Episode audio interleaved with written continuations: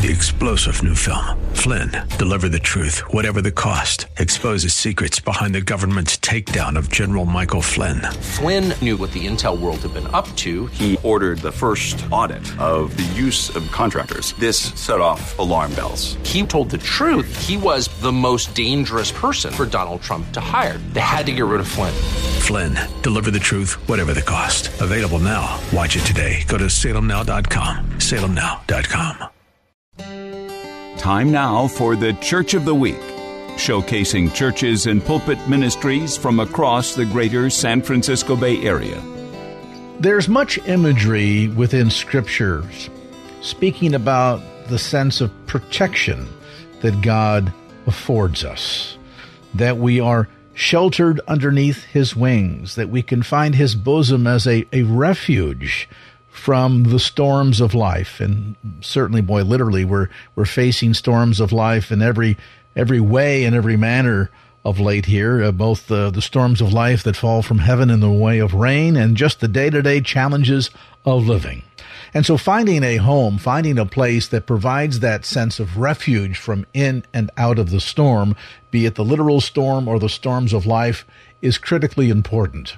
And Refuge Church of Concord is providing just that kind of environment. Joining me right now is the senior pastor of Refuge Church, formerly known as Park Haven Community Church, Pastor Steve Wilhite. And Pastor Steve, great to have you with us. Thank you for having me.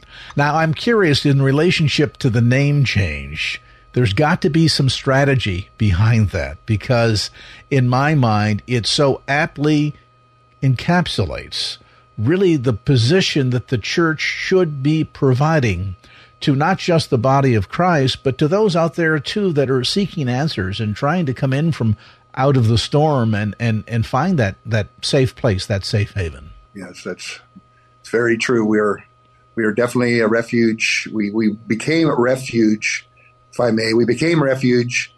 Um, changed the name from Park Haven because the community, the demographic that we're in, didn't really relate to what a Park Haven was, even though we tell them the story of 70 years ago when this church was planted, that the community was called Park Haven Estates. And so the name was adapted then.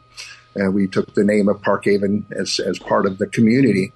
As the community has changed, the ethnic di- diversity of the community has changed. We sought a way and prayed for how we could better communicate who we are to our community by shortening a park haven, which a haven, of course, is is a refuge, and and decided on that name, refuge. um, we're a church that cares, and we do so by loving everybody, anybody and everybody that comes through our doors.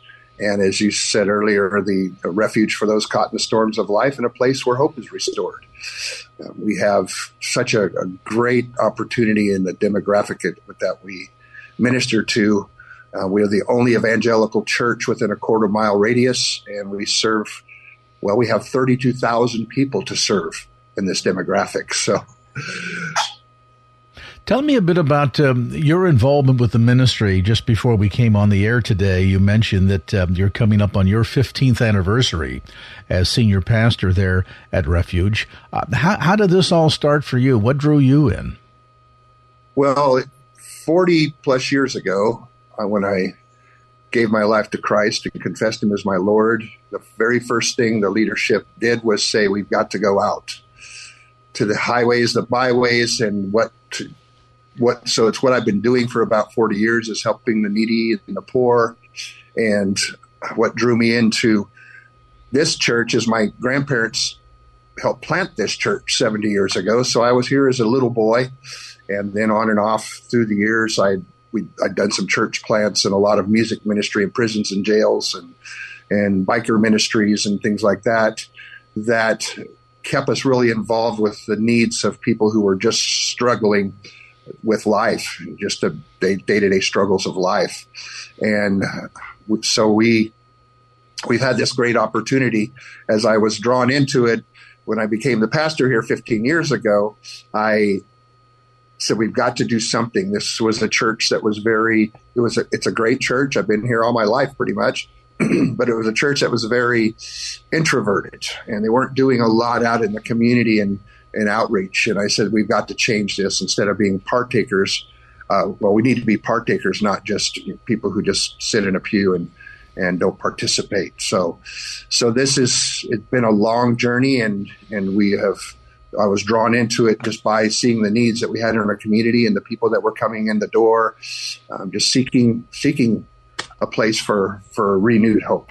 Well, and so that, that, that sense of engagement, which you know, when you really look at it, it is the high water mark of the first century church. And you and you just quoted the passage of scripture to go out into the highways and byways and compel them to come in. Sadly, today, there's a growing number of churches that take a slightly different opinion, a different approach. They hang out a shingle and say, "We'll build it, and they shall come." but but do they come? And if they come, do they stay very long? Do they find what they're looking for when they come? And I think that sense of community engagement and and not only boldly proclaiming the news of Christ, but also boldly demonstrating in a very practical fashion what that good news looks like with feet on, so to speak, um, has been uh, very much part of the DNA of refuge in these years. And you know everything from not just the ministry there and, and, teaching both the sunday morning worship service but you're also very engaged in a um, community pantry and, and outreach providing weekly food distributions a number that undoubtedly since covid has grown pretty significantly. And while some might say you know that's good news and bad news mixed together. That there's that much of a need is the bad mm-hmm. news. The good news is the capacity of this ministry to not only address those felt needs, but do so in a way that can reach out, touch hearts and lives, and, and hopefully open that door and get that engagement going. Really, I, I would imagine to some degree must be sort of the, uh, what should we call it, the, the secret sauce of ministry there at Refuge. It is. It is the secret sauce. That's that's a great term. I'll, I'll have to use that. but we we just want to follow Scripture. What it, uh, Scripture we follow Scripture. It tells us take care of the needy and the poor, the widow, the fatherless. I mean, it's all throughout Old and Old and the New Testament, and we're just we're just abiding in this in the Scripture that tells us to help people, and and we're not worried about having one of those giant churches and uh, we definitely do offer seeker uh, seeker sensitive ministries, but we do our main focus really is really to helping the people in this community. And, and through COVID, as you said, through COVID, the numbers have gone through the roof. We started our food pantry as a is just an outreach to the people in the church and a couple of people in our community. When COVID started, we were serving 75 families and as it COVID got everything got worse, we grew and now serve uh, close to 200 families, about 180 families, which has equated over the since co- the, the pandemic began in March 2020. We have served over 120,000 people, individuals, groceries. Wow. Which to five about a little over five million pounds of groceries have gone through our campus in this short amount of time. We never expected what we're getting in, in the need that we're seeing. Uh, it's it's very great. And, and, this the sheer number of touches. I, I look at each yes. and every individual that comes to receive weekly, monthly, one time only, and their family members. Those are all opportunities to to touch their lives. Um, some conversations may begin and end with just thank you, God bless you, they go along their way. But I would imagine that many of those conversations also turn into something deeper and richer and an opportunity to kind of get into uh, uh, the meat of Scripture, so to speak, and and to be able to really, you know. Address the questions. Why are you doing this? Which, which I'm sure must be asked every now and then. And if people that have physical needs, meaning they're coming because they're hungry, they're not able to, in today's economy especially, pay the rent, pay the medical bills, keep the PG&E bill paid, and put food on the table. Clearly, there are some needs there, and so for the opportunity presented by the church to meet not just the felt needs, but then to use that as a gateway to address some of the spiritual needs. I mean, boy, that in my mind, that is first century church pure Christianity at work. That's that's what I was taught at the very beginning, Craig. I was handed a Bible, and the person who handed me the Bible said, "Go do this." Didn't know what that meant. I do now, and just to be able to meet those needs and have these opportunities, we we have taken great opportunity, great advantage of being able to speak to people. We put scripture verses in the bags every week, words of encouragement. We also pray. We've had a number of people come to Christ through this. And uh, like I say, we're still a small church, but we had to start a Spanish ministry as well, and which we did last year. And that that ministry is growing. And so we are seeing definitely seeing some outcomes, some good results from ministering to people. Not only, like you said, the, the felt need, but the but the spiritual needs that are here. We have a predominantly with our Hispanic community, we have predominantly Catholic uh, community, but we've seen a number. In fact, we baptized one young man on Sunday who came from the from the Catholic faith, and he's he's actually the guy who's serving in serving as uh, staff on on the outside that I spoke of earlier. So um, we've we've just if we have everyone come to church that we've been ministering to, we we'll need a bigger boat. we'll need a bigger boat, and but we do minister to people daily throughout the community for all kinds of needs, from our unsheltered friends and neighbors to to those, like you said, who are struggling with their utility bills and feeding their families and and working and you know, buying the kids clothes. And we work with schools here in the community as well. In fact, we're getting ready to start a, a kids club in one of the schools. It's about not three quarters of a mile away from us here. The lowest scores in the district, and probably pretty much some of the lowest scores anywhere in the schools, and absenteeisms and and te- the test scores. And it's just it's a school that has no PTA no involvement with these children, and we are going to bring bring that into the community as well. So you know that that's got to require not only a degree of sensitivity, meaning an awareness of what's going on in the community around you, where the felt needs are, where the pain is, but also yes. willingness to get out there and and take some risk, because some people say, well, you know, what if it doesn't work? You know, what if what if we attempt to do this and it turns out to be a total failure? And and I would suspect Jesus' answer would be, well, if it doesn't work in this town, shake your the dust off your shoes and move on to the next one, but keep moving, keep doing. And it seems like the real key here is engagement. You you talked about doing of the word a moment ago, and some uninitiated might say, "Oh, well, he misspoke. He may, you don't do the word; you read the word. You read God's word, and and certainly that's true."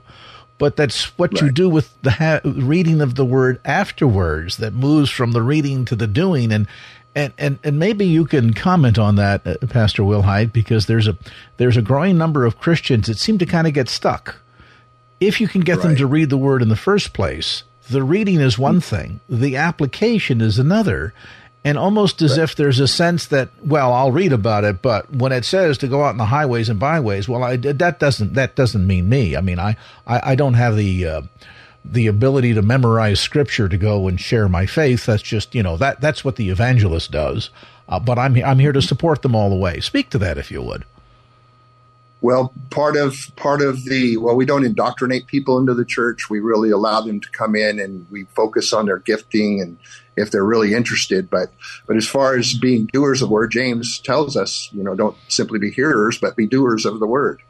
And and these are the key things. So we go through Scripture and we find out, okay, what is God saying to do? And you know, of course, everybody goes to Matthew 28. You know, go and make disciples.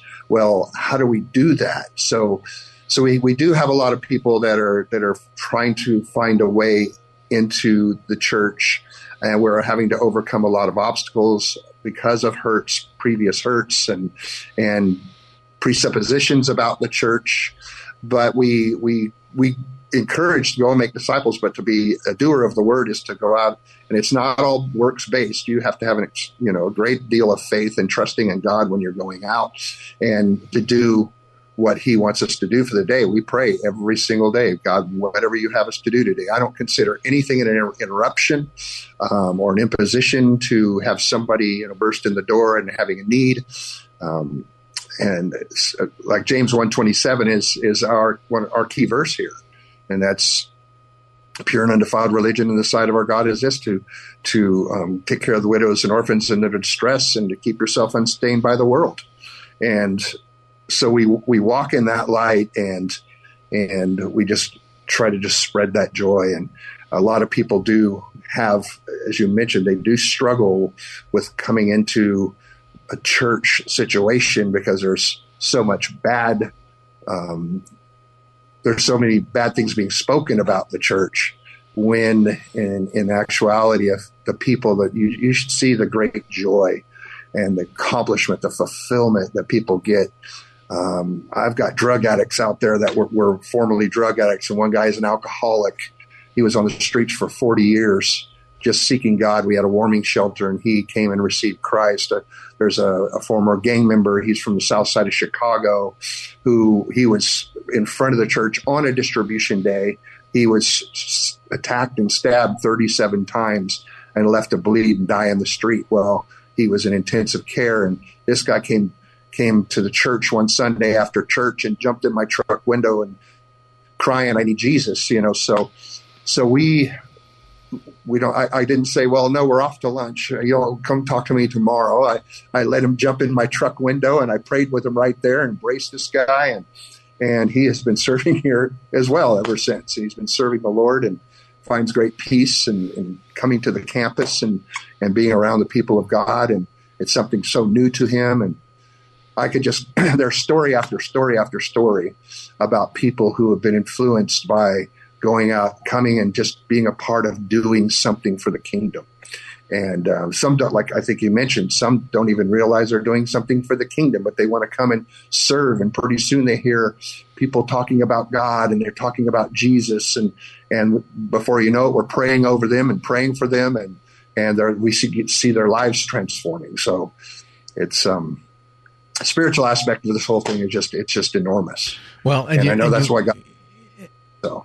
And you use the word, and I think it's an important one: transformation. And really, at the end of the day, that's what Scripture is all about. That's what an encounter with Jesus Christ is all about. Um, to to recognize our our separation from God, to recognize this wonderful gift that he has provided in his son Jesus that we just celebrated here over the Christmas holidays, the gift of Christ and, and the ultimate sacrifice that he gave on the cross, that in him and through him we might be reconciled unto the Father, be forgiven, walk in fellowship with the very creator of the universe, and to experience a transformed life. And, you know, I, I think that it, it, it probably is true. I don't know that I can quote uh, passage of scripture, but I, undoubtedly it's true that, that transformed lives transform lives. Meaning that mm-hmm. if you've had that encounter, if you know that you know that you know, if you've had that experience, you, you know that you're a new creature in Christ Jesus. Old things have passed away. Everything has become new. There is that deep sense of excitement in your own life having experienced an encounter with a living God, then I, I think this is something where, you know, people oftentimes say, well, I don't, I, I just don't want to impose my beliefs on others or, you know, my faith is a very private thing. I don't like to talk about it. I, I would be inclined to say that's probably indicative of somebody who is number one, terribly spiritually or, or scripturally rather ignorant, and secondarily may or may not have experienced genuine transformation in Christ. Because in my mind, if you have genuinely experienced that transformation, then engaging with others, sharing your faith, meeting felt needs, being out there in the highways and byways, as we spoke of earlier, is not something that you feel you're forced to do. It's something that you feel compelled to do. It's in your, it's practically in your DNA to, to shout it from the housetops. And so I, I think the preaching of the gospel and demonstrating what transformed lives as a result of the gospel look like um, has has got to be not only clearly the key to what God is doing at Refuge Church of Concord, but I think to the to the sort of macro viewpoint, it really comes down to I think what the church globally overall needs right now to to revisit who we are and where we sit not only in terms of our relationship with God, but most importantly, then with this great gift that we have, what are we doing with it? Are we hiding our light under the, the basket to not be seen by anyone because we're afraid the wind might come and blow it out? Or are we setting up up tall on top of the candle stand for all to see? Being the light, yes. Letting our light so shine. We're talking today with Pastor Steve Wilhite. Pastor Steve is the senior pastor at Refuge Church in Concord. As you look forward, Pastor Steve, what, what's, what's your hope? What's your vision for the future of this ministry in Concord? Well, our, our hope and vision for the future is to see a community thrive for Christ. That's the broad vision, and that is through spiritual and economic development. We we have people who live on twelve, fourteen thousand dollars a year in this community. That's a median median income. But our, our focus is to plant other churches. We have a number of of Iranian, Afghani, um, Algerian uh, communities growing, and, and they're they're kind of isolated. And having them come here and to be able to mingle with other people in line and talk to other people and find out, hey, we all have needs and and we're all here to support each other. We're hoping to plant a couple of other churches. My my big vision and goal in, in this year, in the next two years, actually, is to start apartment churches it's been done before and it's been done successfully, and we don't have any here. And we have prayed and earmarked five different apartment complexes to have couples go in that have been trained in evangelism and possibly pastor and wife or young a young pastor for internship and they move into this apartment complex and that becomes their church and so it's their responsibility to grow that and then we have we would have larger meetings maybe once a month or so and anybody could come to the English or Spanish or whichever uh, number of services we have. We're we we do need a bigger boat now, or we're running out of space. Things are growing, and and um, so that's that's the that's the big deal. And see our our food pantry program would expand to having more advocacy. We have a number of partners in the community that we work with. Where anybody from the city to to the county to other churches, we work with a, probably about eight other churches we work with here in the community that have caught caught the wave, they've caught the vision, and they come and serve and help provide financially and and so there's it's we're not a secret. We're not a be- the best kept secret in Concord. So we really like to be out there. I spent a lot of time doing that, working with city, our city, our mayor, and and city council, and people like that, in our police department, because we have a real bad crime problem here. We're trying to alleviate that, and it's had an effect. Like I said, we have you know two for actually two former gang members that are here serving in our pantry today. So, so that's our focus is really being out there. If we have, we're going to plant some more churches in this next year, probably two more. Whether they're here at this location or not is, is another thing because we're out of space. But, but um, just to really, we're really just focusing heavily on the people we've been serving and just loving on them, trying to meet their needs um, in, in larger capacities. I had a, a, an organization call me today say we want to pay PG&E bills and we want to give you more homeless materials so you can continue to re- reach out to the homeless. And I like the idea when you talk about essentially adopting an apartment building and having mm-hmm. a presence there and, and almost effectively uh, the term I would use is almost creating a house church. Uh, yes. where, where people of that, that apartment community can find a place to go and not have to go all the way down the street, not have to even leave the building, and to be able to find fellowship there. I mean, you know, you think about it, that was the first century church. There, there were no steeples, pews, parking lots, worship orders, Sunday morning bulletins. None of that existed in the first century church. Uh, it, it, was all very organic. And, you know, it's a word we often hear in the grocery store these days, but I think there's also practical application from a spiritual standpoint. And it sounds like a big part of your ministry has been just that organic. The, the, the need kind of rears its head and the opportunity to meet that need begins to emerge and people are suddenly saying, okay, what can I do to help? And to see that just kind of come together naturally and the sort of impact that it's allowed you to have right there in the community so that instead of writing the final epitaph on a church as the congregation grows older people move away and, and interest seems to wane here you are talking about not just the next chapter but how the church that was struggling maybe years ago is suddenly now with a sense of empowered envision looking forward to how can we start daughter churches for folks that are new to the San Francisco Bay Area, uh, Pastor Steve, and they've been intrigued by our conversation today, uh, just give us a quick snapshot again, kind of rundown where you meet, service times, locations, and what folks will find at Refuge Church. Okay, we meet at 1187 Meadow Lane in Concord here. It's called the Monument Corridor. And our meeting times are 9.30 for discovery groups, 10.30 we start our church services. Um, we do have online streaming, so if you want to check it out and kick the tire, so to speak, you can do that through our um, refuge. What is that? Our refuge Facebook it's live stream, and then we can just. I would say you what you can expect when you walk in the door. Welcome. We don't have people that come uh, on purpose to to welcome you or anything. We do have people planted at the door, but you're going to be loved by everybody, and that is what really encourage you to do is just just love on people. Loved on, you can expect to have a good good time with in worship, and um, hear a message that is relevant to today, and I, I and you would expect not to have to feel you would feel comfortable being here, but not to uh, come and plant yourself in a comfort zone uh, because we're a church that is is about action. And you kept you've mentioned it a couple of times. You know, like the first century church. I, I took church his, history. My they said, "What do you want to get out of the class?" I said, "I, I want to know where it all went wrong. Where did we get away from? You know, doing."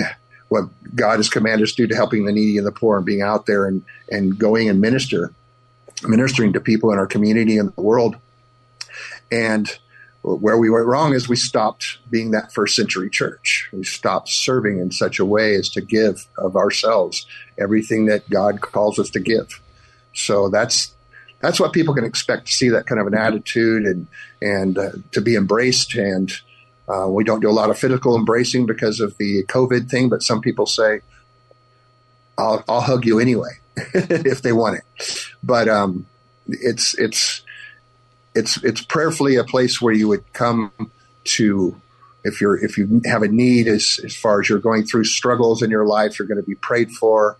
If you're you are uh, losing hope, we want to want you to know that we can help you to regain your hope and your faith. People go through are going through crisis of faith in during these times, and we just hope to be that place. But we also encourage people from outside of this community to to come, and we we do need good leadership, uh, good strong leadership, and um, to help to develop other leaders and um, help our interns as they come through. There's so much happening. There's so much to expect that you could you could encounter here on a Sunday or a Wednesday night or, or a Tuesday. You never know. You never know what's going to happen, and it's always always a blessing. So that's what I would encourage people to come and come and see that for themselves and to experience what God is doing here. Refuge Church, formerly Parkhaven Community Church of Concord, a place to, well, quite frankly, a place to grow and a place to serve. Again, meeting Sunday mornings for discovery workshops at 9:30, worship at 10:30 a.m., Wednesday evening 6 p.m., dinner with the neighbors followed by Bible study at 7 p.m., all happening at 1187 Meadow Lane in Concord. Details on the web at refugecares.com. That's refugecares.com, or you can call the church directly at area code 925 671 0702. That's 925 671 0702. And our thanks to Senior Pastor Steve Wilhite for being with us. Pastor Steve, thanks so much for the time today. Thank you so much for having me. God has a lot planned for us this year, and it's going to take all of us to accomplish the work that He has set before us. Amen? Amen. So as we begin, 2 Timothy 1 7, it says, Therefore, do not be ashamed of the testimony. He's speaking to his what who he calls his son Timothy. This is Paul writing this letter to Timothy, and he's speaking to Timothy, and he says, Therefore, do not be ashamed of the testimony of our Lord or of me, his prisoner, but join with me, he says, in suffering for the gospel according to the power of God. And I don't know if I read the right verse. Second Timothy, I did. And the truth of the matter is that God has not given us, I think that's first Timothy. God has not given us a spirit of what? Fear. Fear. But of Power. Power. and of Love. and of Sound a mind. sound mind. So we are here. I, quote, I gave you the wrong, wrong, quoted the wrong verse, but that's that's the verse I wanted to quote. But we see that this perfect love in in First John, this perfect love casts out fear. This love that God has given us is His perfect love. It is unadulterated. It is just, there's nothing more pure than the love of God that He has shown to us. Amen? Amen. And this, and this is telling us that if you are fearful, you are not perfected in His love. Because perfect love casts out fear. See? I have heard complaints from some. Remember, I'm going to preach this like I don't have tomorrow. But I have heard complaints from some that God doesn't give me what I need. He doesn't give it to me when I ask for it. But what someone like this is really saying is that God doesn't give me what I want. I'm sorry, but you've got it all wrong. God does not owe us anything. Amen. Hallelujah. You aren't entitled to receive anything. And you have or haven't realized you realize yet that God has given everything to you already. If we have a God who goes before us, if we have a God who has laid out a plan for our life since before the, since the beginning of time, before you were even conceived, conceived in your mother's womb, we have a God who has already given you everything that you need. He has already prepared the way and prepared the plan and the path. All we got to do is get on it. Amen. Show you right. He gave up his son for you and I. He gave us Jesus, his son. Jesus gave his life for you and I. Amen. You need to stop holding out your hand and start handing out what God has given you. He paid for everything that you have. Everything. Amen. There is nothing that you have paid for. God has paid for it all. Amen. Everything you have comes from Him. Don't believe now for a moment that you are the one who has done it. That's right. Amen. That's right. God is performing His word in your life. He is performing it. He is carrying out His promises in your life. Scripture does not ask God, does not say, ask God and He will give you everything. Everything you ask for. But it does say in Psalm 37 4 to delight yourself in the Lord, and He will give you the desires of your heart. He will give you His desires. Because if your heart belongs to Him, it is His desires that you will begin to have in your heart, not the carnal desires that we had before we knew Christ as Lord. And if you lack anything, remember this, know this. If you lack anything, as it says in 2 Peter 1 1 through 4, grace and peace be multiplied to you in the knowledge of God and, our, and of Jesus our Lord. And listen to this in verse 3 seeing that, and our, this is a repeat from a couple weeks ago, that his divine power has granted to us everything pertaining to life and godliness through the true knowledge of Him who called us by His own glory and excellence. For by these He has granted to us His precious and magnificent promises, so that by them you may become partakers of the divine nature, having escaped the corruption that is in the world by lust, greed, and covetousness. You have escaped those things because you are new and you are a new creation and all things in your life have been made new and God is everything's are new every morning including God's mercies amen Amen. amen so we need to stop seeking stop seeking the things that of this earth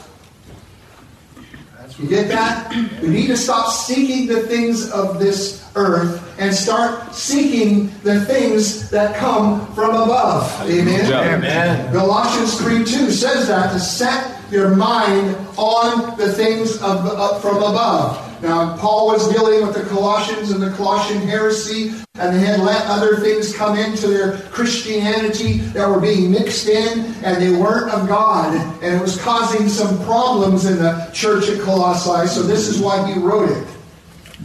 It is God's provision, it is God's will, and God's desires to God's glory. Amen. Amen. But my question is, or will you walk away today and go back into your unbelieving life? We used to sing a song around here called Show Me Your Glory. If you think about that song, Show me your glory, show me your glory, oh God. And you think about those words. Is that something you would really, that you really mean in your heart when you want God to show you His glory? Do you want to see the glory of God? Amen. Do you want to see it? Show me your glory, oh God. Hallelujah. But today, I come to a place in my heart, my heart of hearts, and I'm asking myself so many about why so many people question God's truth. Why do so many, even believers, question God's truth?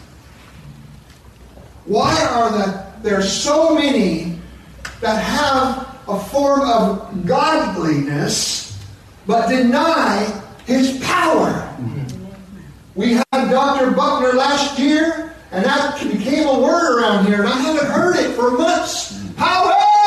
Power. God's power! Yes. The power of His Holy Spirit Amen. that drives us, that causes us to take another step and go forward. Hallelujah. We learned about how to put on our armor and put on the armor of God.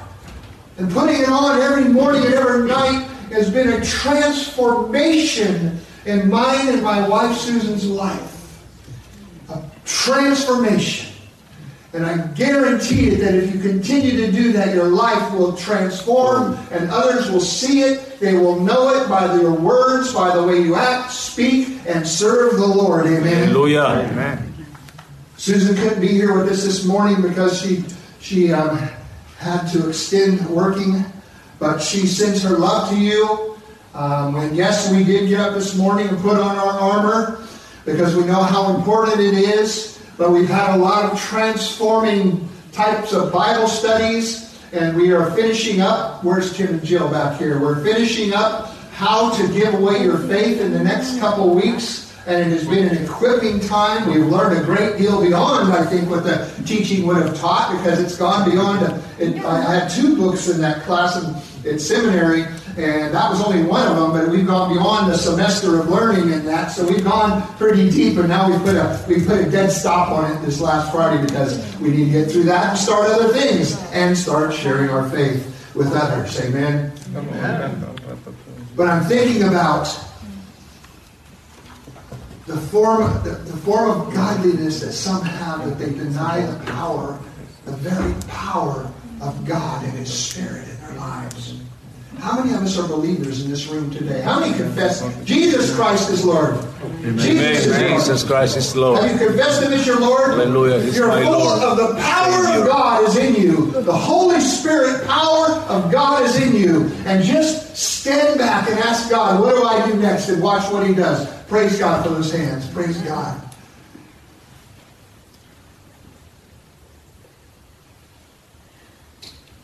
There's a reality that we have, and it's a good one, that many people have. J.C. Ryle wrote, Men question the truth of Christianity because they hate the practice. Men question the truth of Christianity because they hate the practice of it. And I concur with that statement. They hate the practice of it because it calls for sacrifice, not laziness. It calls for self denial, not self abasement, is what the Colossian heresy was addressing, part of what it was addressing. And it calls for a generous and a giving heart, not a stingy, miserable attitude. And they hate the practice of Christianity because they have an unbelieving heart and they are known as unbelieving believers. I want us to go away today with a certainty in our hearts that we are none of that. We are none of those things. That we are believing believers who believe in the very divine power of God that has been instilled in each one of our hearts. That we may proclaim His truth and His word to a dying world. But the question still comes up why do people always complain that they are always broke and poor?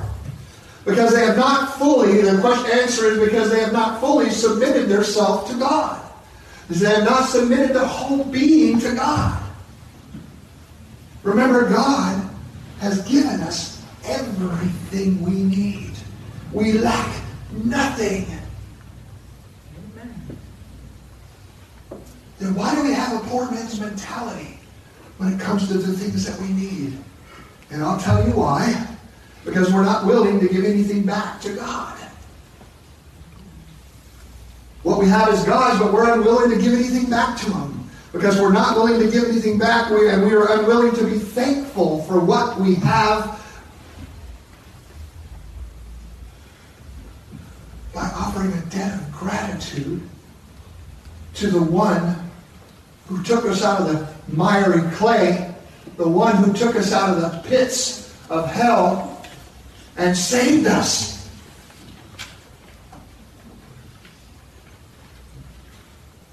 The one who gives truly to everyone who believes in him all that they need. Why do we still struggle? And I am not going to apologize for these words. I'm not going to. And it's real quiet in here right now. But remember, today I told you I'm preaching to you like it's the day I'm going to die. Like I've got nothing to lose, and I should preach like that every single Sunday. Amen.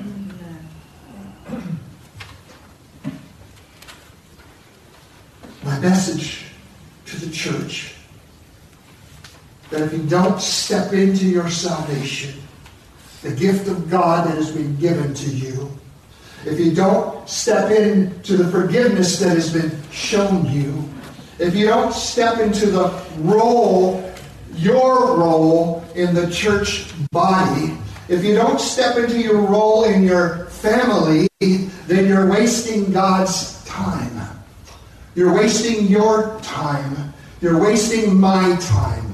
And everyone else's time if you come just to warm a seat. enough is enough. Amen. Hallelujah. And God wants His children, us, every one of us, we raised our hand. God wants His children to pour themselves out like Jesus poured Himself out. Hallelujah. That's the fear factor that comes upon people's hearts when you say, make a statement like that. Because that may mean that you will suffer for pouring yourself out like Christ did. He died on a cross. I doubt very much that any one of us will be hung on a cross and every drop of our blood shed for someone that we're trying to share Christ with. But I guarantee you, if you're really getting out there and putting yourself out there, there's a possibility that you will face persecution. Mm-hmm. Amen. Someone may attack you. But perfect love, remember? Perfect love casts out fears. Amen. And, and if, we, if we know God's perfect love in our lives, we will have no fear and we will go out fearless and we will go to the places that God wants us to do and share the things that God wants to share and share the love of Jesus with a dying world without fear. Amen. Amen. So my question is today, are you afraid? And what are you afraid of? If you truly want to go beyond the current reality of where your life is, if we as a church want to go beyond the current reality of where we are as the body of Christ, we need to take a step. Remember Peter. They were in the boat crossing the Sea of Galilee. And there was a storm, and Jesus comes walking in the waves of the storm towards him. And what does Peter say? Hmm. if it is you, Lord, call me out of the boat that my, I might walk to you. And he, what did he say to Peter? Come. Yes, Pastor. He said, come. And what does Peter do? Start walking. He starts walking. He starts walking. And then all of a sudden, the fear factor clicks in. Mm-hmm. And he starts sinking down. There's been many other reasons why they say Peter began to sink, but he took his eyes off Jesus. That's why he began to sink. And what does Jesus do? Because he took his eyes off him for a moment, he reached out his hand and took his hand and he lifted him back up. We need to step out of the boat. We need to step into Christ. We need to step into the realms, of the song says, into the realms of the unknown where Jesus is. We need to step into it, and when Jesus will reach out his hand wherever you are and wherever you're at, whether you're right there this morning and you need the hand of Jesus to step out and to reach out to you, reach out and take his hand now. He's waiting there to lift you up out of the water. If you want to go beyond the mediocrity of the current reality, step out of the boat. Step out of it. Do what Peter did. He trusted the Lord. Amen. And he started walking on water.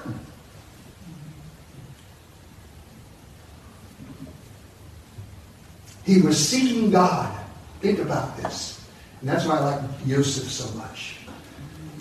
And many of you seeking God with a childlike faith. Amen. Whatever happens, let's do it. Let's go. You know, whatever happens. Think about it. As a child, where you climbed a tree. Anybody, any tree climbers in here? I was a kid. Man, we used to climb some big old oak trees up in Genoa and get to see all the city and, and the skylines, and we built forts up there. I wouldn't dare do that today. How many of you would actually go climb those childhood trees today? Couldn't do it because we had no fear. But as children of God, we should walk without fear. And I'm not saying go climb those trees. I don't want to see anybody come back with broken bones or, or like climbing a mountain climbing a mountaintop to its highest peak. Now, I can only say that I've climbed Mount Diablo. That's not. Oh no, I did. I climbed Yosemite, and we got up to the highest peak up in Yosemite, and you can see forever. It's like, oh, we can see what God sees. You can see forever. And you stand on that those peaks, and, and you wonder. Remember our remember our hike, Wolf. he remembers very well. Um, but you stand on those peaks. But would you go up there and do it again? You all- you have already, right? Have you been back up there? Wolf almost had an accident. We were hiking. One little false move, and it was like, man almost went over a cliff. His legs were hanging over the edge of it, but hey, we got back up and finished the trip. We could have called the helicopter and said, hey, we need to ride down. But no fear. No fear. Think about the wonder and awe when you're climbing that tree or on top of a mountain or something really exciting and big that you did like that. I remember Cristobal when we were in when we were in um, Mexico that year. And he ran me up the side of one of those mountains over there. I thought I was going to die, but we got up. It was so beautiful and it was so peaceful. And he says we probably shouldn't have come through that neighborhood. We need to watch our back when we come back down. I remember those days. The Lord was with us. But I'm certain that this is what happens each and every time that we are challenged with something from God. When God challenges us, that fear factor comes up. It doesn't happen to all of us, but it happens. But church, we are not called to be spiritual wimps. We are not called to be spiritual wimps. We are called to be warriors for Christ. We are called to be fighters and faithful to the cause of the gospel. Amen. Jeremiah wrote what spoke what God spoke to him when he said, You will seek me and find me when you search me with all your heart. Let us let us seek God with all of our heart and seek the desires of God, and then God will begin to give us those desires of our heart, and we'll begin to see transformation and things that God that we never thought possible that God will do that He'll use us to do. It's powerful. Jeremiah 29 13. Jeremiah 29 13.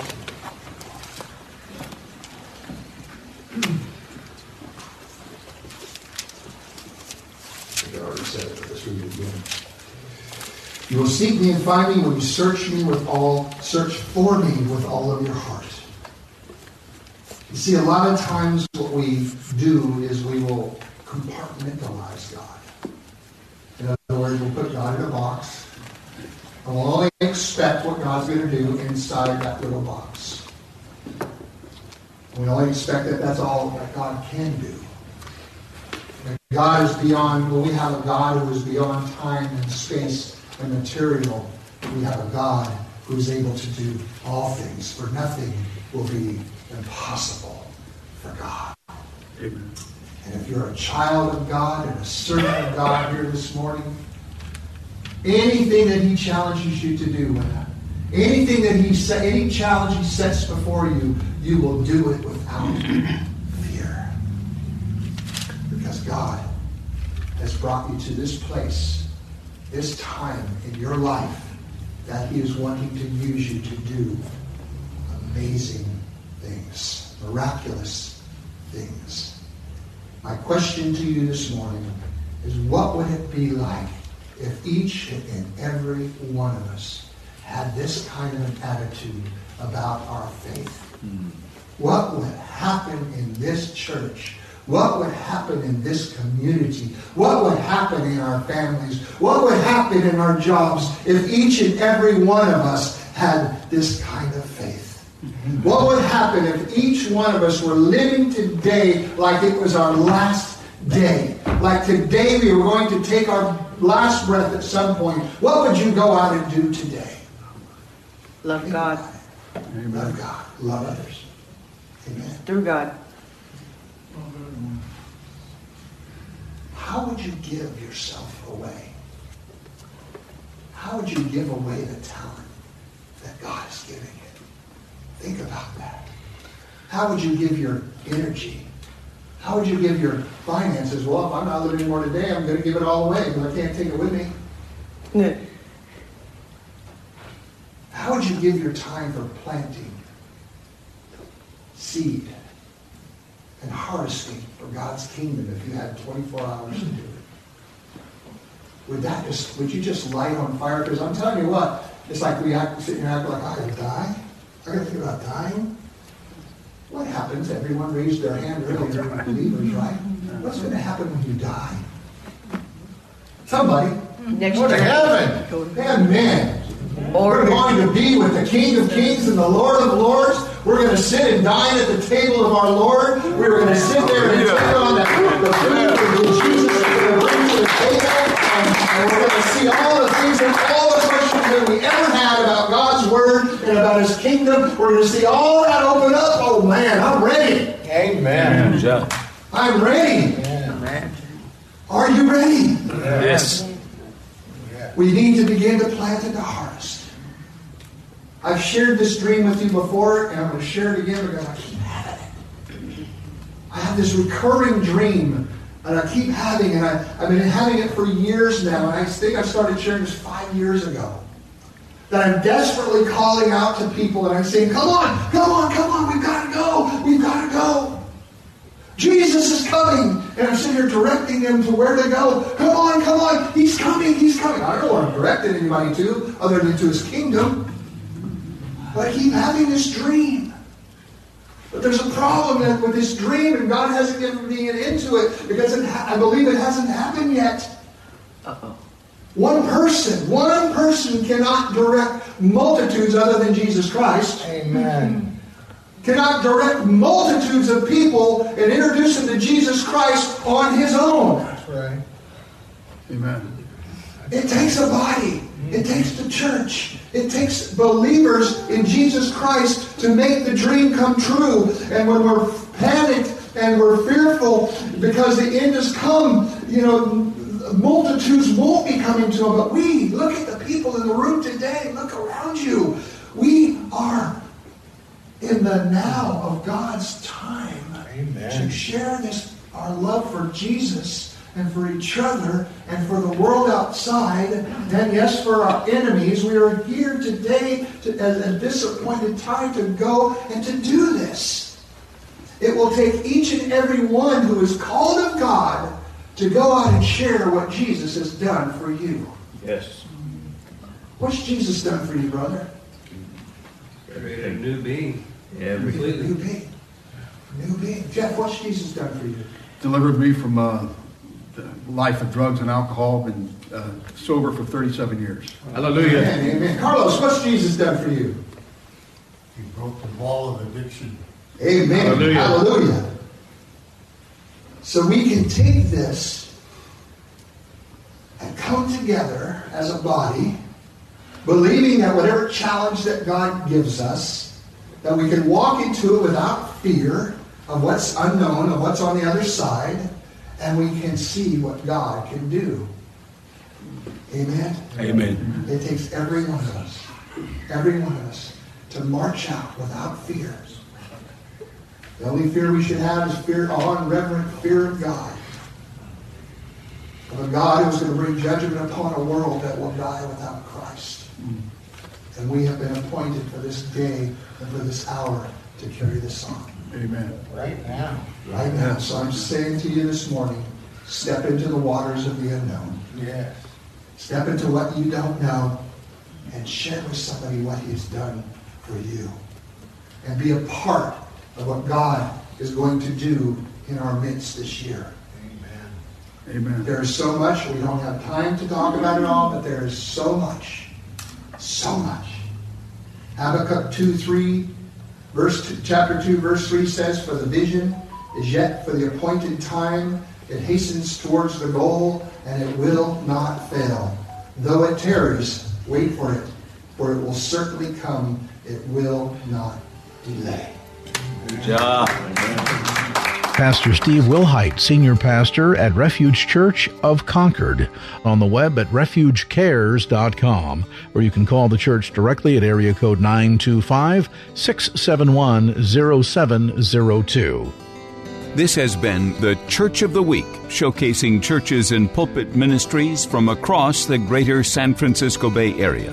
To nominate your congregation for Church of the Week, please email us the name and address of your pastor and church, along with a link to your church's website to Church of the Week at salemsf.com. Again, that's the name and address of your pastor and church, along with a link to the website and email to churchoftheweek at salemsf.com. While all submissions will be considered, not every submission is guaranteed airtime. Thank you for joining us today, and be sure to tune in again next week at this time for the Church of the Week. Three star general Michael J. Flynn, head of the Pentagon Intelligence Agency, knew all the government's dirty secrets. He was one of the most respected generals in the military. Flynn knew what the intel world had been up to. He understood its funding. He ordered the first audit of the use of contractors. This set off alarm bells. The explosive new documentary, Flynn, Deliver the Truth, Whatever the Cost, and covers the facts behind this scandal. Flynn told the truth. He was the most dangerous person for Donald Trump to hire. I find out the worst enemy that I'm going to face in my life is right here in America. They took my assessment and they wanted me to change it. And I was like, I'm not changing it. They had to get rid of Flynn. With in depth interviews, archival footage, and never before seen personal records of the man behind the headlines. I just felt like I was drowning. Flynn, deliver the truth, whatever the cost. Available now. Watch it today. Go to salemnow.com. Salemnow.com.